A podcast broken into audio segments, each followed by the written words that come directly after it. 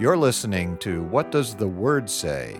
a series of podcasts on biblical theology produced by Grace and Glory Media. My name is Mark Roby, and I'm your host for this series.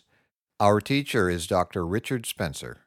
We're resuming our study of theology today by continuing our examination of eschatology, the doctrine of last things.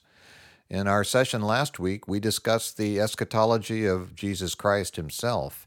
He taught that there is a sense in which the kingdom of God has already come. For example, in Matthew chapter 12 verse 28, we read that Jesus said, "If I drive out demons by the spirit of God, then the kingdom of God has come upon you." And yet there is also a sense in which it is not yet here. For example, in Matthew chapter 6 verse 10, Jesus taught us in the Lord's prayer to request of the Father, "Your kingdom come," which would make no sense if God's kingdom were already here in the fullest sense. So Dr. Spencer, what would you like to cover today? Let me first remind our listeners that this dual nature of the kingdom, the idea that it is already here but not yet in the fullest sense, is referred to as eschatological dualism. And then, before we move on, I'd like to add to what you just said. Part of the reason the kingdom of God is a difficult topic is that it refers to the rule of God, as we noted in session 237. And while that rule is a present reality in the hearts of believers, even believers do not obey God perfectly. And while God is sovereign over all things, at this time he allows Satan to rule the world, as we're told in 1 John 5, verse 19 where we read that, quote, we know that we are children of God, and that the whole world is under the control of the evil one. Although, as we've pointed out before, Satan is fully under God's control, he can do nothing outside of God's permission. That's true, but God's kingdom is not fully visible at this time, even though he is now, as always, completely sovereign. In the ultimate manifestation of God's kingdom, the believers in heaven will be perfectly obedient to the will of God. There will not be any sin, while at the same time, Satan and all of his followers will be in hell, experiencing the wrath of God. And those are the only two eternal destinies possible, which is why the gospel is so important. As Jesus said in John chapter 14 verse 6, I am the way and the truth and the life. No one comes to the Father except through me. Yeah, very true and very important. But getting back to the topic of eschatology, at the end of our session last week, I said that it wasn't only in the teaching of Jesus that we saw this eschatological dualism, it appears throughout the New Testament. And you then asked me for some examples, so I'd like now to move on and provide those examples. Very well. Where would you like to begin? Let's begin with the teaching of the Apostle Peter. The idea that the kingdom of God is already here is absolutely clear in a number of things he wrote. For example, in 1 Peter chapter 2 verse 9 we're told, quote, "But you are a chosen people, a royal priesthood, a holy nation, a people belonging to God, that you may declare the praises of him who called you out of darkness into his wonderful light." Unquote. Note that Peter says we have already been called out of darkness. It isn't something that will happen to us in the future. And to understand this statement fully, we need to also look at Colossians chapter 1 verse 13, where Paul tells us that God, quote, has rescued us from the dominion of darkness and brought us into the kingdom of the Son he loves, unquote. Note that in that verse, Paul contrasts the dominion of darkness with the kingdom of the Son, whereas Peter had contrasted the darkness with the light. Putting the two statements together, we could say that we have been called out of darkness into God's kingdom. Which necessarily requires that God's kingdom be a present reality in some sense. Exactly. It's here now in the sense that God rules in believers by his Holy Spirit. Peter also goes on in the next verse, 1 Peter chapter 2 verse 10, to say that quote, once you were not a people, but now you are the people of God. Once you had not received mercy, but now you have received mercy. Unquote. Notice the clear statement of change. Once you were not, now you are. Once you had not, now you have. We are now, at this very moment, the people of God. which means we are in his kingdom. There are many other statements in Peter's writings to this effect, but that's enough to show that he clearly speaks about the kingdom of God as a present reality. All right. And what examples can you give of Peter speaking about the kingdom of God as something that is not yet fully here? Well, let's look at 1 Peter chapter 1 verses 3 through 5, where Peter wrote, quote, "Praise be to the God and Father of our Lord Jesus Christ." In his great mercy, he has given us new birth into a living hope through the resurrection of Jesus Christ from the dead, and into an inheritance that can never perish, spoil, or fade, kept in heaven for you, who through faith are shielded by God's power until the coming of the salvation that is ready to be revealed in the last time. Unquote. That passage actually shows both aspects We've already been given new birth and are shielded by God's power, both of which are only true of members of God's kingdom. But at the same time, we are waiting for the salvation that is ready to be revealed in the last time. And in 1 Peter 5, verse 4, he wrote that, quote, When the chief shepherd appears, which is referring to Jesus Christ, you will receive the crown of glory that will never fade away, unquote. We have not yet received that crown, but we will. Okay, those verses do clearly show that Peter had the same dualism in his teaching. The kingdom of God has come, but not yet in the fullest sense. Would you like to give any other examples of dualism in the New Testament? Yeah, let's look at a couple of statements from the apostle John. In 1 John chapter 3 verse 14, he wrote that quote, "We know that we have passed from death to life because we love our brothers. Anyone who does not love remains in death. Unquote. To have passed from death to life refers to our being brought into God's eternal kingdom. And in 1 John chapter 3 verse 2 we read, "Dear friends, now we are children of God, and what we will be has not yet been made known." But we know that when he appears, we shall be like him, for we shall see him as he is. Unquote. Notice that this verse has both aspects. First, we are now children of God, and what we will be has not yet been made known, but we shall be like him. Those verses are clear, but there's also a slight difference. John is speaking about the reality of the kingdom of God in an individual believer's experience. We are now already children of God, but what we will be has not yet been made known. Yeah, that's speaking about us as individuals. Oh, you're absolutely right. Theologians sometimes speak about individual eschatology as distinct from general eschatology, and there is a dualism in both. When an individual believer is regenerated, he becomes a member of God's family. He is a new creation, Paul says in 2 Corinthians 5, verse 17, but he is not yet perfected. Sin still dwells in him. And in terms of general eschatology, the kingdom of God has come in power and is present in the witness and actions of individual believers and the church as a whole.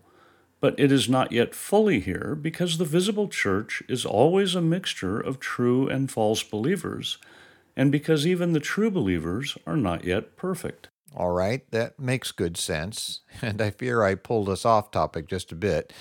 You were showing that this idea of eschatological dualism is evident throughout the New Testament. But you pulled us off topic in a good way. I think it helps to realize that there's both an individual and a general way of viewing eschatology. But getting back to the topic of dualism, if any of our listeners are interested in diving into this topic in more detail, I strongly recommend the treatment in Robert Reymond's theology. But having looked at the eschatological dualism in both Peter and John, I want to move on to the Apostle Paul. His writings add more information to our picture of the end times. And Paul is also arguably the most important of the New Testament authors. The Holy Spirit certainly used him to write more of the New Testament than any other single person. But what did his writings add to this idea of eschatological dualism? Paul gives us much more detail about what happens to us as individual believers, and he integrates this into the existing Old Testament view of history. As I noted in session 243, the Old Testament tended to view history as being divided into two stages, the first of which would end when the Messiah came and the great day of the Lord occurred, which would then inaugurate the second age, where God's kingdom appears in all its splendor. But the New Testament gives us additional revelation to show us that this second age actually comes in stages. The first stage began when Jesus Christ became incarnate. It would make sense that Paul, who called himself a Hebrew of Hebrews, would want to explain how the additional information given to us by Christ fits into the Jewish view derived from the Old Testament. Yeah, it does make perfect sense. And Robert Reymond wrote that, quote, Paul came to the conclusion, under the Spirit's guidance, that while the present evil age obviously continues, the kingdom of God of the eschaton must already be a present reality into which his people have been brought, even if the world cannot see it. Unquote. Reymond cites Galatians chapter 1 verse 4 to show that Paul understood that we are still in the present evil age. In that verse, Paul tells us that Jesus Christ, quote, gave himself for our sins to rescue us from the present evil age, unquote. And then to make the point that Paul saw the eschaton, meaning the last days, as a present reality, he cites Colossians 1 verse 13, which we have already quoted. It says that Jesus has rescued us from the dominion of darkness and brought us into the kingdom of the Son he loves.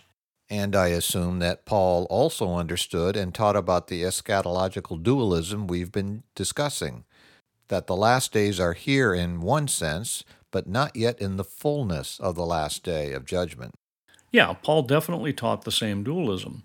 In addition to Colossians 1:13, which I just read, we can also look at 2 Timothy chapter 1 verses 9 and 10, where Paul wrote that quote, "This grace was given us in Christ Jesus before the beginning of time, but it has now been revealed through the appearing of our Savior Christ Jesus, who has destroyed death and has brought life and immortality to light through the gospel." We see here that Jesus has already destroyed death and brought life and immortality. In other words, he has brought us eternal life. We have it as a present reality. And yet, in speaking about his own coming death, Paul wrote in 2 Timothy 4, verse 8, that, quote, Now there is in store for me the crown of righteousness, which the Lord, the righteous judge, will award to me on that day, and not only to me, but also to all who have longed for his appearing. Unquote. Notice that the crown will be awarded to Paul on that day. The final day of judgment has not yet come. All right. You also said that Paul gives us more detail about what happens to us as individual believers. What were you referring to? I was referring to the fact that Paul clearly speaks about there being three stages to our individual eschatology. We've actually spoken about this already. In session 238, I noted that we can say that our salvation comes in three installments, which is really the same thing. The first, or present state, is that of a believer. We are new creations. Paul wrote in 2 Corinthians 5, verse 17, that if anyone is in Christ, he is a new creation. The old has gone, the new has come. Yes, you mentioned that verse a few minutes ago. And it bears repeating because it is an incredibly important verse. And we need to be careful to take note of what a radical statement it makes. It puts the lie to the idea, which is common today, that a person can become a Christian and not have any big change in his life. That is simply not possible. It is phony Christianity. If a person is born again, he is a new creation. That is a radical statement. As we've seen in other verses already, if you are born again, you were under the dominion of darkness, but you are now in the light. You were in Satan's kingdom, but you are now in the kingdom of God. I agree that the radical nature of that statement is often overlooked, and Paul makes a number of other statements that are equally radical. In Ephesians chapter 2 verses 1 and 2 he wrote, as for you, you were dead in your transgressions and sins, in which you used to live when you followed the ways of this world and of the ruler of the kingdom of the air, the Spirit who is now at work in those who are disobedient. But then in Ephesians chapter 2 verses 4 and 5, Paul said, "But because of his great love for us, God, who is rich in mercy, made us alive with Christ." Yeah, those statements are every bit as radical. The change that takes place when a person is born again is a change from death to life. Paul is, of course, speaking about spiritual death and life, but it also has an eternal physical meaning because prior to being born again, we were objects of wrath, destined for eternal death in hell. Whereas, once we are born again, we are objects of mercy, destined for eternal life in heaven. Hallelujah. Absolutely. So, in Paul's writings, the first stage of our individual eschatology begins with our regeneration here in this life. The second stage then begins with our physical death. At which time our souls are perfected and brought into God's presence, as we see from Hebrews chapter 12, verse 23, where we read about the spirits of righteous men made perfect who are with God. Yeah, and of course, not all Christians will go through this second stage. Those who are still alive when Christ returns will be immediately transformed. Not only will their souls be perfected, but they will simultaneously receive their new resurrection bodies. And that must be the third and final stage of our individual eschatology we will be fully glorified in body and soul and made ready for our eternal dwelling in the new heaven and the new earth. Yes. Paul tells us about this in 1 Thessalonians chapter 4 verses 14 through 17 where he wrote, quote, "We believe that Jesus died and rose again, and so we believe that God will bring with Jesus those who have fallen asleep in him." And to say they have fallen asleep is clearly a euphemism for having died. But Paul goes on to say that according to the Lord's own word, we tell you that we who are still alive, who are left till the coming of the Lord, will certainly not precede those who have fallen asleep. For the Lord himself will come down from heaven with a loud command, with the voice of the archangel, and with the trumpet call of God, and the dead in Christ will rise first. After that, we who are still alive and are left will be caught up together with them in the clouds to meet the Lord in the air, and so we will be with the Lord forever. Paul certainly indicates in that passage that both Christians who have already died and those who are still alive when Jesus comes again will all be caught up together with the Lord. Yes, and we get a more complete picture when we combine this with what Paul wrote in 1 Corinthians 15, verses 51 and 52, where we read, quote, Listen, I tell you a mystery. We will not all sleep, but we will all be changed, in a flash, in the twinkling of an eye, at the last trumpet. For the trumpet will sound, the dead will be raised imperishable, and we will be changed. And as before, when Paul says we will not all sleep, he's referring to physical death. That's right. And he says that we will all be changed in a flash. The dead will be raised, and then they, along with those who are still alive, will be changed. When you look at those statements in context in that chapter, you see that Paul is talking about our receiving a new imperishable body. He calls it a spiritual body, by which he does not mean that it is immaterial, but rather he means that it is imperishable and glorious, fit for eternal existence in heaven with God. Very well. I, I think you've made a solid case that the entire New Testament teaches us an eschatological dualism.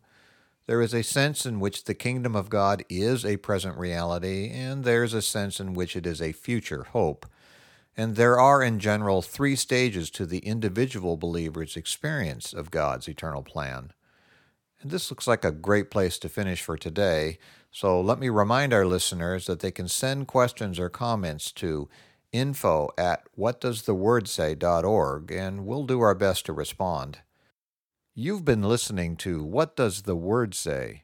brought to you by Grace and Glory Media. And I'm Mark Roby.